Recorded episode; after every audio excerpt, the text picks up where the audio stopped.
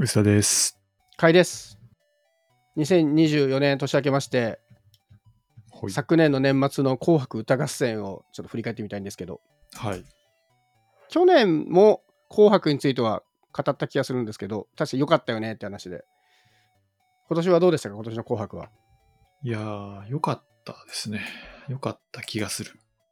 今年一番のポイン見どころというかポイント、その注目すべきところっていろいろあって、旧ジャニーズのタレントが一人も出てないじゃないですか、うん、で明らかにその枠はあったはずだから、それを頑張って埋めて今までにないラインナップになった結果、はい、ちょっとまたいつもとは違う雰囲気があったなというのが個人的には興味深かったんですけど、はい、まあ、おそらくあのクイーンとかポケットビスケッツ、ブラックビスケッツあたりはそれで後から頑張って差し込んだのかなという気はしますけど、えー、どれが一番印象残りました？一番でなくてもいいかな、なんかみっつぐらい良かったなというパフォーマンス。何から話しますかね。あのそういう意味ではさっき言ってた余興的に出てきたと思われたポケットビスケット、ブラックビスケット、案外良くなかったですか？良かったです。良かったですよね。正直あの番組はあんま見てなくて、ただ当時から歌が好きだったから、歌としてはポケットビスケッツ、ブラックビスケッツすごい聞いてたんで、でちょっと出てくるまでは、はい、もうなんかいかにもそのおっさん狙いの、あーなんかさ、自分たち世代かちょっと上ぐらいの人が企画の現場に入っちゃって、入ってこういうことやってんだろうな、なんか何の文脈があるんだよこれみたいな。冷めた目で見てたんですけど、そうわかります。あとね、ちょっとね申し、申し訳なさがあって、明らかにおそらくよんじゅう代ごじゅう代ぐらいをターゲットにしてるじゃないですかこの企画が、はい、 あ, あもうターゲットにしていたりわざわざ出してもらってるんだなみたいな、なんかねいたたまれなさもあったんですよ僕の中で。そうそうそう、あわかります、完全にそういう見方。でもね、でも蓋を開けてみたら良かったですねまんまとまんまと良かった。あとね、千秋が、はい、あの結構いい年齢になってもかかわらずキーがきちんと出てて、うん、一方ビビアンスはちょっと昔ほどの声は出てなかったと思うんですけど、はい、千秋がすごかったですね。まだあの頃ぐらいの歌い方できるんだと思って。でもこの間たまたま紅白をあの エヌエイチケー プラスであの見逃しでアーカイブで見れるじゃないですか。あれを大学生の頃見たんですけど、歌うまくはないですねって言ってたちょっと面白かった。うまくはないんですよ別に、あれ全員歌手じゃないからね、はい、だけどあのキーが未だに出てるのはすごかったな。まあ、ただあれをさ、これ一応企画の枠としてはあのテレビ放送ななじゅっしゅうねん特別企画、テレビが届けた名曲たちっていう企画になってて、ポケットビスケッツ、ブラックビスケッツと薬師丸ひろ子と寺尾聡、ルビーの指輪っていう流れなんですけど、これ正直そこまでこれらに比較するような作品ではないんですよね。確かにそう、ななじゅうねんっていう割には結構偏ってますよね。ルビーの指輪とかはちじゅうねんだいとかじゃないです？薬師丸ひろ子もそんなもんぐらいでしょ。そうきゅうじゅうねんにせんねんだいぐらいですかね。だからなんだこれはと思ってた割に良かったし、なんかねちょっとやった後にも歌詞がちょっと今っぽいみたいな話もあって、あ歌詞今っぽかった。タイミングっていう歌詞は、はいはい、急に冷たくなって、そうなんかビビアンスがまあ日本語は喋れないけど変なタイミングで喋るのがすごい笑いを誘って面白いみたいな話を聞いたって作詞された曲らしいんですよ。あ、そうなんだっていう去年か一昨年ぐらいのエピソードが掘り返されてて、なんやっぱりそこに引っかかってる人がああそうなんだみたいなで話題、ちょっと話題になったりして、まあ確かにその雰囲気は当時はねありましたもんね。そのビビアン・スーの喋り方が面白いって今のご時世は無理だと思うけど、当時は笑い、笑いっていうのはなんですよね、ある意味こういじるというかそういう悪い方の笑いにとっていたけど、今となっては今見返すとちゃんと読めるというか今の水準に合うみたいな。確かね、そのずれててもいいんだよっていうことですもんね。そうそうそうそう、そういう感じの文脈に聞こえたっていうのは確かにその通りだなと思って。ああなるほどね、それは面白いな、知らなかった。そこはまあちょっとあの驚きというか、なんつうのこの、まあ、一番期待してなかったっていうか、やめてくれよおい 誰, 誰向けやねんみたいな風に思ってたけど、ここは良かったなっていうウィキペディアにそのエピソード書いてますよ。にせんにじゅうにねんにその話をして、ビビアンはそれまで自分の歌だと知らなかったんだ。すごいな。面白い。なるほどね。うん。あ、今やる意味みたいなのをあやった後でちゃんと感じられて、そこは良かったかなっていう気はしましたけどね。僕はね、まあ、いっぱいいいのあったんですけど、あえて、はい、こう本堂じゃないところ行くと、はい、有吉と藤井フミヤの白い雲の犬がね、僕はぶっ刺さってしまいましたね。あの猿岩石のね、はい、ヒッチハイク見てたし、はい、僕ね猿岩石の出してる曲結構好きだったんですよ。僕も結構好きですね。だから白い雲の犬の他にもコンビニとか、あの僕ねアルバムも持ってるくらい好きなんですけど、で結構聞き込んでて、はい、あとはそのお笑い芸人として全然こう売れない時代が続いてたのが、はい、こう頑張って売れ始めてきて、で多分とおかからしたのうち P だと思うんですよね。はい、うち P に出てその毒舌キャラとかが認知され始めていって、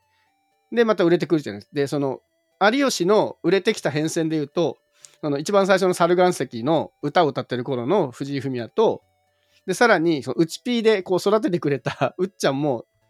ポケットビスケット出てて、はい、なんかねその辺でさらにこれ確かインタビューを エヌエイチケー のその紅白の司会が決まった時に受けてるんですけど、その時にあのダチョウ倶楽部の話をしてるんですよね。上島竜兵ずっと有吉が売れない中で本当腐ってたんだけど、あ竜兵会だけが竜兵会だけがいやお前面白いから絶対売れるからって言って、もただでご飯食べさせてくれて、ただ喋るだけの場所で、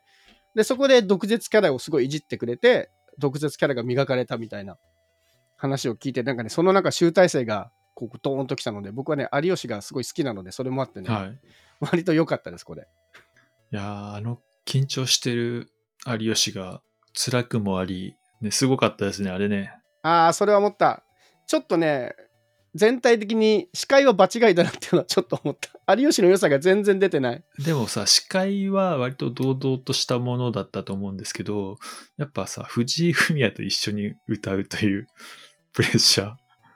あれ結構大変じゃないですかね。ね、いやこれも面白かったんですけど、正直僕藤井フミヤの曲ってあんまり好きではなくて、はい、なんかこう淡々としてるんですよ曲が、どれを聴いても。でも僕白い雲の犬は結構好きなので、はい、何が違いなんだろうなと思ったら、実はあの白い雲のには藤井フミヤじゃなくて弟が作ってたっていうねあっていう違いがあったのに、あ今更気がついたのと、あとねずっと白い雲の犬が好きだったのでその印象が強いんだけど、藤井フミヤが歌うと歌唱力圧倒的すぎて、それ面白かったですねああ、そうそう、だからなんかさ去年もさ、そうですね、うん、去年は純烈と一緒に歌ったのかな。そう、去年はすごいリラックスしてたけど私はなんか大変そうでしたよね。この 本, 本物本物のね、あの 作, 作者というか歌手と一緒にこう並んで歌うみたいなの。まあでも感無量ですよ。ちょっと涙ぐんでましたもんね。ね。いや僕はこれが良かったです。はい。一番ではないけど、あのあえてのこの王道的じゃないところに行くと。いやでもここは我々ぐらいな人のこうまさに狙ってきたというか。ね、干さ、干されてるというかね、売れなかった人たちが本当に人がこういろいろあって復権して、まさにピーク、なんか有吉もこの間何かで言ってたみたいなんですけども、あのもう一回落ちたとしても、あの紅白の司会をやったぞといえば、まあもうみんな何も言えないでしょみたいなことを言ってて、あ、ね、まあそのね、うん、自分のストーリーのこう復習じゃないけど、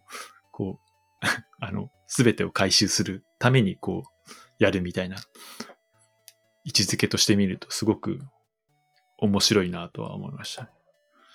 でもあんなにすごい緊張してて、僕もなんか緊張しちゃいましたね。全体的にでも司会もちょっと緊張気味というか、こう有吉のちょっとこう人をいじる面白さみたいなのがほとんど封じられたので、あまあでもそういうそういうそういう場所じゃないですか。でもほら大泉さんとかは結構あの自由にやってたじゃないですか今まで。あのノリで行くのかなと思ったら割と封じられてましたね。はい、なんかこう綾瀬はるかをこうめでるみたいな目線じゃなくて、割とこう自分ごとのようにちょっと緊張した司会ではありました、ね、それはそうかもしれないあとね割と良かったなと思ったのが、はい、生田絵梨花のウィッシュ。ああ、ディズニーのやつですか。正直こう橋本環奈、南とかはまあまあその司会の人たちが歌うよねっていうぐらいのノリだったし、アンダー・ザ・シー、その後のアンダー・ザ・シーも、まあ、大森さんあたりはもうね、歌うまいから納得なんだけど、生田絵梨花ってこんな歌うまいんだと思って、ちょっと。へー。あ、そう思わなかったですか？あのね、み、ちょっとディズニーな始まってあたりで、ちょっと記憶がないんですよね。なるほど。あんまり集中して見てないかもしれない。あ、でも出てきてうま、うまいみたいなのをリアルタイムで見た気がするんで見せたんだと思うんですけど、生田絵梨花自体をそもそもよく知らないので。そう、僕も正直その、あの、いわゆる、あの、乃木坂にいた人だよねぐらいの認識だったんですけど、ちょっとずるい枠で、あの、浜井くあったじゃないですか。浜井くわかります？あ、はいはい。うん、あれでしょ。あれと、あの、かまいたちの濱家と、そう、生田絵梨花が一緒にユニット組んで、あれ エヌエイチケー の音楽番組の司会やってるから出たっていう、これでいいのかっていう出方だと思うんですけど、め、めちゃめちゃ緊張してる濱家に対して、生田絵梨花めちゃめちゃ、あの、すごい歌でサポートしてて、あ、なんかうまいんだな、この子と思ってたら、そのウィッシュの歌で圧倒的な甘さ見せて、てか今ミュージカルでも活躍してるんですね。だから歌い方のレベルが違うんだなっていうのはそこで思ったんだけど。そう、僕この浜井くをで濱家を眺めて悪そうな目で見てる有吉がすごい良くて。あれはね、あれは有吉の良さ出てましたね。そう、ガッチガチに緊張している濱家を有吉がすっごい嬉しそうに眺めてるのが良かったです。めちゃめちゃ緊張しましたからね。ねそうああいういじりはもうちょっとたくさん見たかったけど、なかなかできてなかったな。やっぱ芸人同士だとやっぱやりやすいとかあるんですかもしれないですね。うん。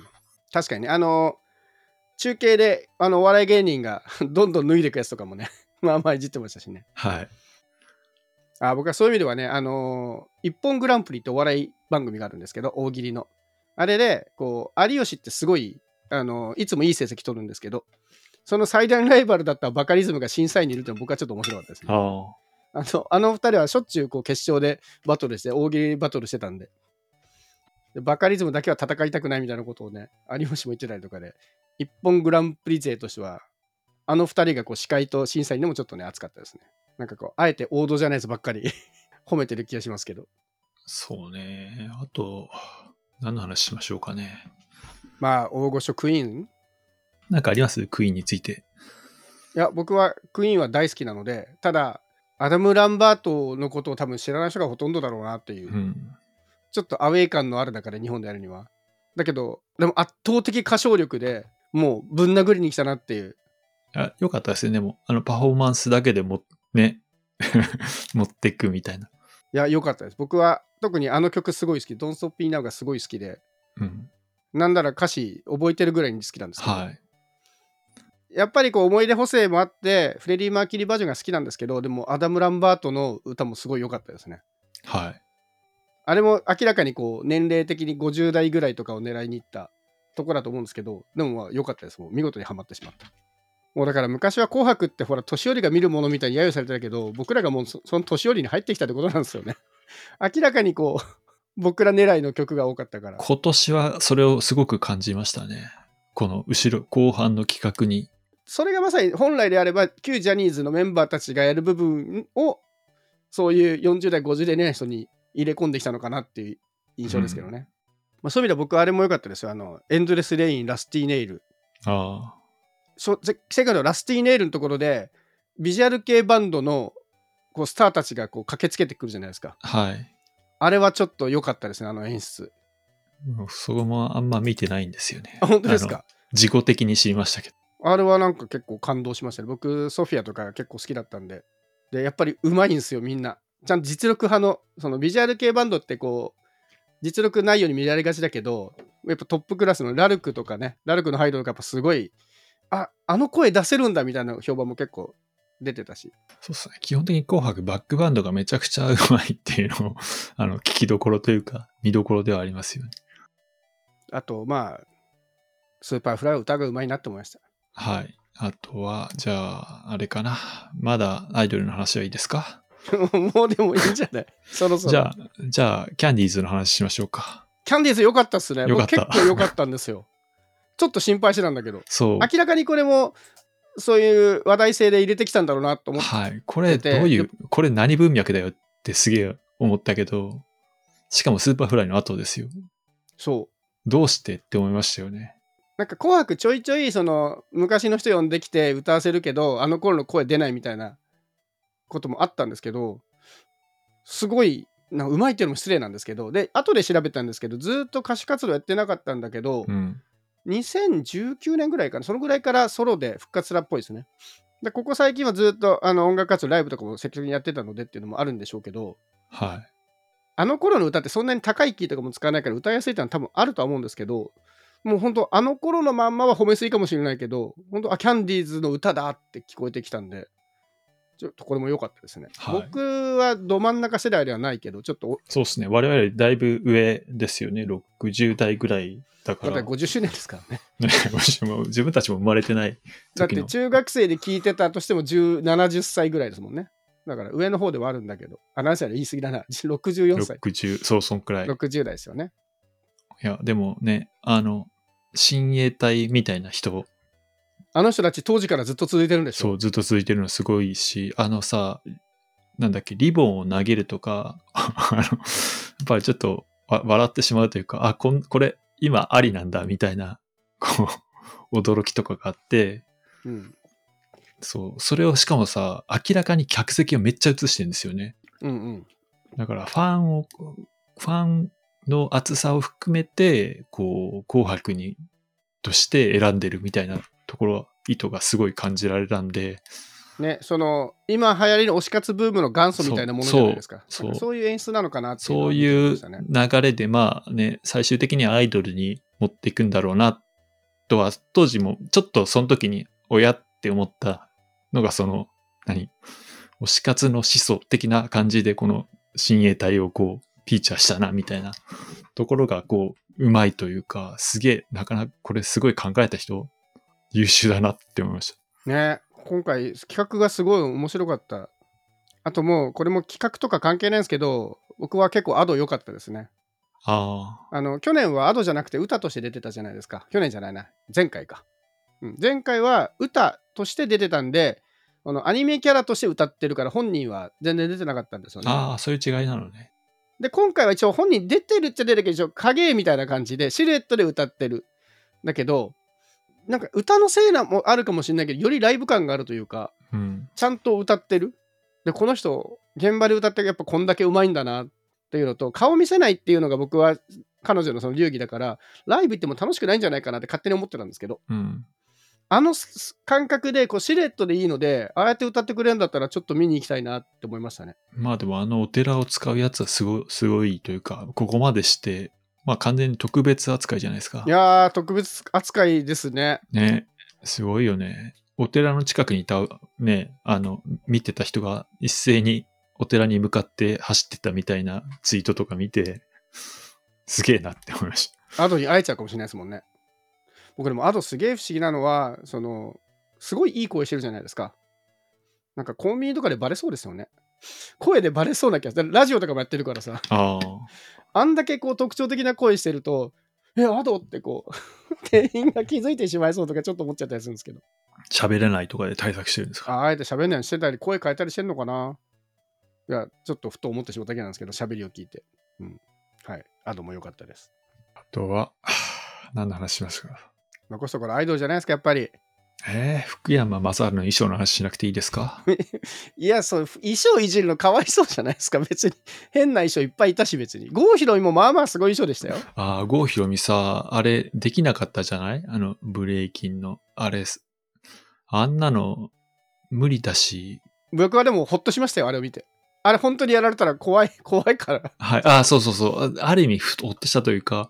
そう、うん、これ危ないんじゃないって見てて最初に思ったんですよね。あの練習風景からしてもう怖かったですもんね。ろくじゅうはちとかですよ。いいよ、やんなくてって思ってて、まあ実際補助付きで軽くやっただけだったんで。でもなんかちょうどよかったですね。あれでもすごいじゃないですか。補助でも片手で立ってるから十分すごいんで、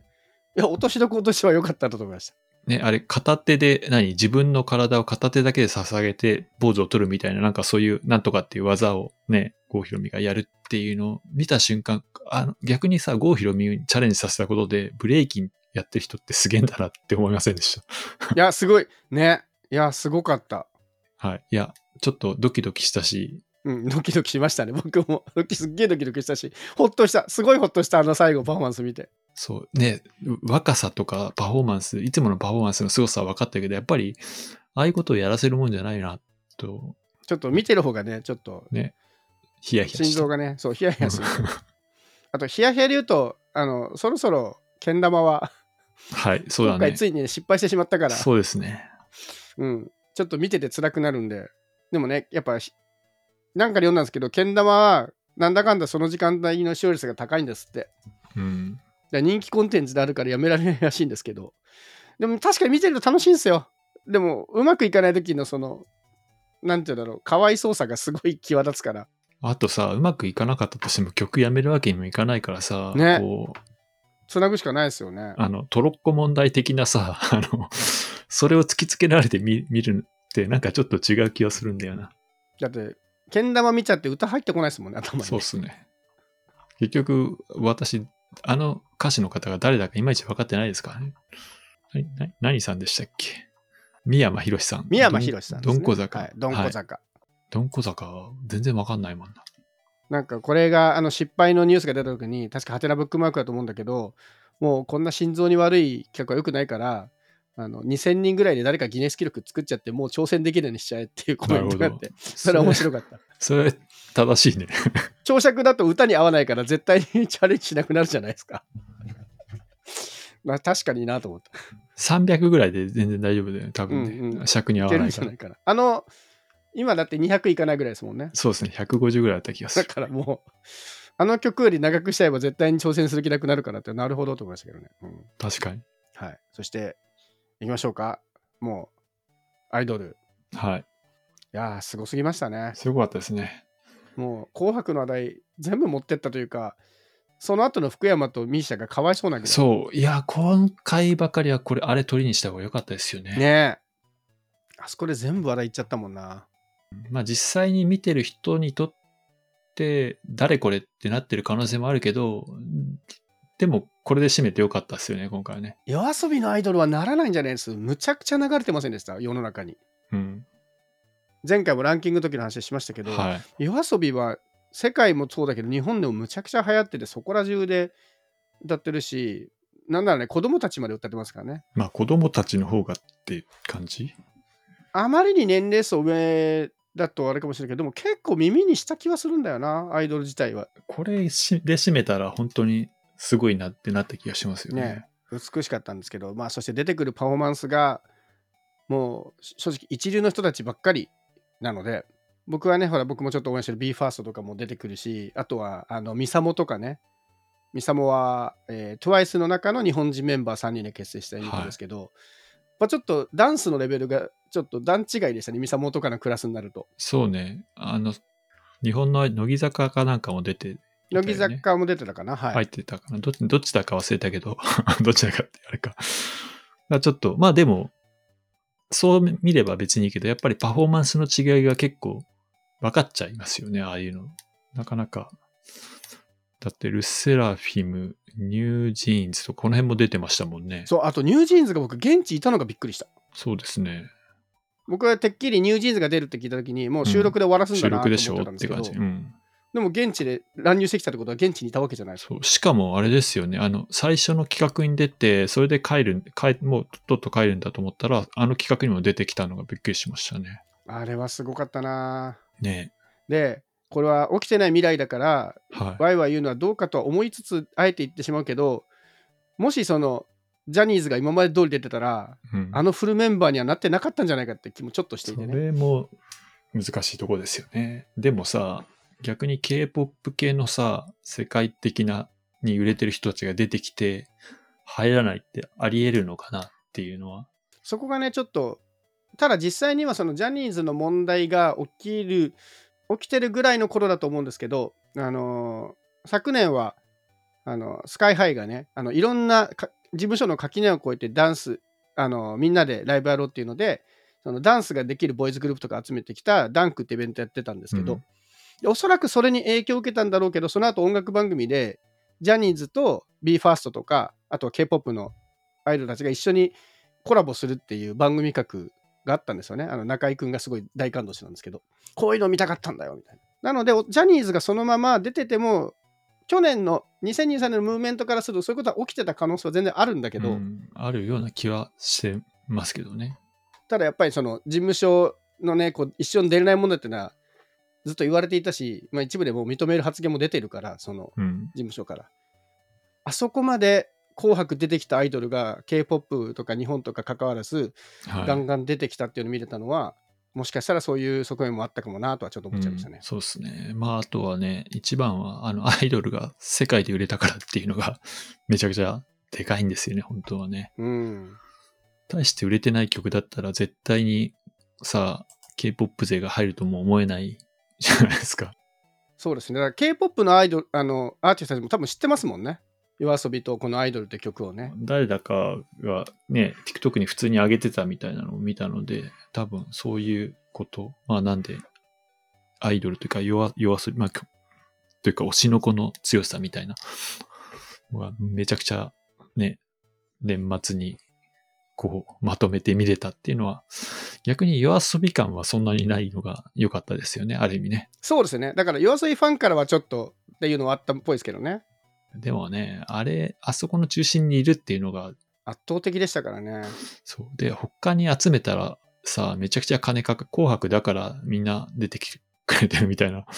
あると思うんですよ。他でやったら多分、お金の面でも融通つかない気がするんで。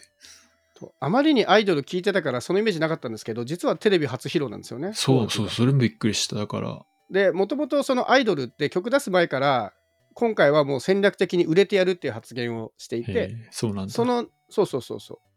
その文明確かにどの曲だ ビーティーエス だったかなちょっとうろ覚えですけどそういうのを見てあのちゃんと戦略的にやるべきだからあのこん今年はあの戦略的に売るぞみたいな発言をしていてでそんで本当に結果を出してるんで、はい、おそらくその最後の紅白まで取っとくっていうのも戦略の中の一個なんだろうと思うんですけどね、うんまあ、そのおかげで今回の広告はすごい評判も良かったしね、素晴らしかったですけどあとね今回楽だったのはこれ単なる個人の興味の問題ですけど裏番組にあんまり見たいのがなかったのであいつも僕結構ザッピングするんですよ。去年は確かに格闘技を見てた気がする格闘技とザッピングしながら見てたんですけどそれがなくね紅白だけを見てました今回だから気楽でいいっすね。やっぱザッピング疲れるなと思った、うん、紅白ずっと見てる楽さに比べるとあの知ってる人が多かったっていうのもありますけどそうですね今回は見といて見といた方がいいというか、まあ、他飛ばすあれもそんなないかなっていう気が演歌の人たちももう定番になっちゃってるから紅白何回か見てたらね常連の顔ですからね。そうですねもう演歌もさ、まあ、知らないっていうのはないというか、まあ、演歌本当にマイナーになりましたよねある意味ね。結構今それがちょっと話題になってますねその演歌ってただの一ジャンルでしかなかったんじゃないみたいな話もちょっと出始めていてゆずとか演歌枠に見え怒られるかもしれないけど演歌というより多分歌謡曲みたいなジャンルで考えたときに多分僕らの世代のアーティストとかちょっとそっちに移り始めてる気はしますけどね、うん、まあこの後、まあ、演歌がどこまで残るのかだってもう今のお年寄りがお年寄りと言われる世代の高齢者たちが演歌聴いてないですもんね普通に J-ポップ 聴いてるからでも津軽海峡冬景色よかったよ。いやそうそれはいいんですよ歌としてやっぱ演歌の人たち歌が圧倒的にうまいからすごいすごかったね聴き応えはすごいんですよねそれは思います。なんだけど、どこまでこれが文化として出てくるのか、その津軽海峡冬景色はこう一生歌い継がれていくと思うんですけど、新しいアーティストがどこまでこれから伸びていくんだろうなっていうのはちょっと気になりますね。最近ちょっと演歌の人も他の歌だったりとかやってますもんね。演歌のすごい歌うまい人がAdoの歌をカバーしてみたりとか、なんかちょっと演歌も新しい時代が来るのかなという気はちょっとそういう意味ではしますけど、あれだけの歌唱力があるんだからこう演歌以外のことを歌ってもいいんじゃないっていう、はい。いや素晴らしい紅白でしたけど。あとね、一個ね、紅白について、あのさ、もう、M、ち、地デジダメじゃないって。え、どういうことですか？あの、ブロックノイズがひどすぎて、後で エヌエイチケー プラスを見ると、エヌエイチケー プラスもちょっと見てたら、あっちの方がブロックノイズが少なくて。画質は多分いいでしょうね。そう。だから、もう、そろそろ、地デジ放送変わらないといけないなって今年は割と思いました。すいません、私 ビーエスフォーケー で見ておりましただから画質良かったです。確かにでもな今でもテレビがみんな よんケー とかになりつつあって画面もでっかくなってるからそろそろ動き激しいときついですよね。いや、うん、紅白の演出さ、本当あの花何えっ、ー、とキラキラした紙吹雪か、うん、とかあれ本当に画質が悪すぎて、でちょうど今回あのスマホも見ながら、スマホで エヌエイチケー プラスなんかそういえば キューアール で誘導してたでしょ。純烈の時やってましたね。ね、で落ちてるっていう、当たり前だろみたいな。そうそう、あれ何回も挑戦したけど、で落ちててなんだよこれと思いましたよね。ねだからその流れがあって エヌエイチケー プラスもなんとなく開いてたんだけど、明らかに画面が画面は遅れるんですけど、明らかに画質がプラスの方がいいんですよね。なんであのそろそろテレビ放送も変わった方がいいよねみたいなことは思いました。でも ビーエスフォーケー は世界世間にそこまで普及するとは思えないので。そうなんですよ。そうだから地デジも変わるんだったら、はあ、そろそろこうね、あとじゅうねんとかかかると思うんで、変わっていかないとダメなんじゃないってちょっと思いましたね。実際ね、ちょっと地デジを普通に見るとちょっと辛いですもんね、うん、動きが速いものとかはね。それはなんか 前, 前のこのポッドキャストも話した気がするけど、僕もでも正直 ビーエス でやってることを忘れてて、録画はね地デジでやっちゃったんですよ、はいはい、録画で見ると多分分かるかもしれない、うん、一応 ディーアール で録画したんで画質はいいはずなんだけど、多分ブラックノイズすごいんでしょうね。今回ひどかったっすね。完全にね、あの ビーエスフォーケー が頭になかったから、本当は ビーエスフォーケー で録画しときゃよかった。世間ではね、やっぱ視聴率のことわわ言われるけども、視聴率の時代じゃないし、そういう意味で エヌエイチケー プラスがどれだけ再生回数があったかとかもちょっと気になりますけどね。あんだけ言うことだから。それ発表してないですよね。ねえ、多分ですけど、YOASOBIのアイドルはめちゃめちゃ見られてる気がするんですよ、アーカイブで。はい。そのあたりとか、なんかそれも含めて見てる人の数としてしまえば、そんな視聴率こだわる時代でもないし、でそもそも世帯視聴率が古いって話だしね。うん、いや、やっぱ年末はなんだかんだ文句を言いながら、僕は紅白歌合戦はいちねんかん振り返れる音楽番組も結構好きなので。あとあれですね、紅組がぶっちぎり優勝してたけど、まあ、YOASOBIのせいなのと、あのジャニーズ勢がいなかったっていうのが理由かだというのは言われてますけどね、うん、僕もちょっと全部紅組に入れてしまいました、はい、今回さ紅白ってほぼ行ってなかったですよね、あの最後の投票まで。なんで言わないのかなと思ったら、最後に一応対決みたいなのが出てきて、やるんだって思いましたね。まあ歌合戦っていうの自体はいいと思いますね。まあでもボーダレスボーダレスすごいってだけだから。そうそう、うん、いやだから今回そこもボーダレスなのかなと若干思いましたけど、この後どうなってくんでしょうね。赤白このまま性別で生き続けるのか、どっかのタイミングでなんか性別も変わって、うん、普通に男女存在する紅白歌合戦になってきそうな気もするけど、なんかさヒット商品じゃないけど東西でもさ何の問題もなくねっていう気がしますよね。ああの東西地域差が出ちゃうから面倒なんじゃないです？その本当の東西東西するとほら北海道出身とかそういうのに縛られそうな気がして、はい、まあ何でもいいんだけどねあ紅白でいいんじゃないですか。でも紅白で別に男女じゃなくてもいいんじゃないみたいなことは そうね、そろそろ起きてもいい気はするけど、うん、分け方が難しいんでしょうね、はい、なんかこういい分け方がない気がする、うん、世代にしてもちょっと違っちゃうし。そうですね、